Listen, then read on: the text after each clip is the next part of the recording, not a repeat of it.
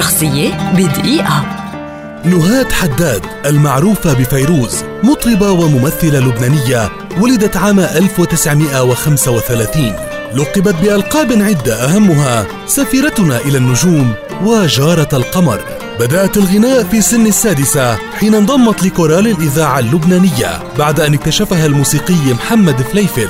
وحين التقاها الموسيقار حليم الرومي أطلق عليها اسم فيروز. تعرفت إلى زوجها الراحل عاصي الرحباني عام 1952 وقدما وأخيه منصور عددا كبيرا من الأعمال الغنائية وصلت إلى 800 أغنية. كأنا لحبيبي شايف البحر نسم علينا الهوى يا طير وغيرها الكثير.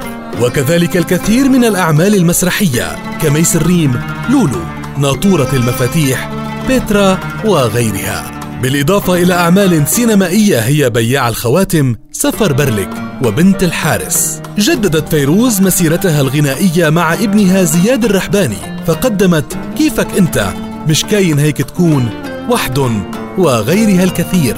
ويستمر عطاء صاحبة الصوت الملائكي فيروز في ألبومها الجديد ببالي الذي تعاونت فيه مع ابنتها ريما الرحباني والذي يقدم أعمالا عالمية معربة. وتبقى فيروز من أهم وجوه تاريخ الفن العربي. شخصية بدقيقة.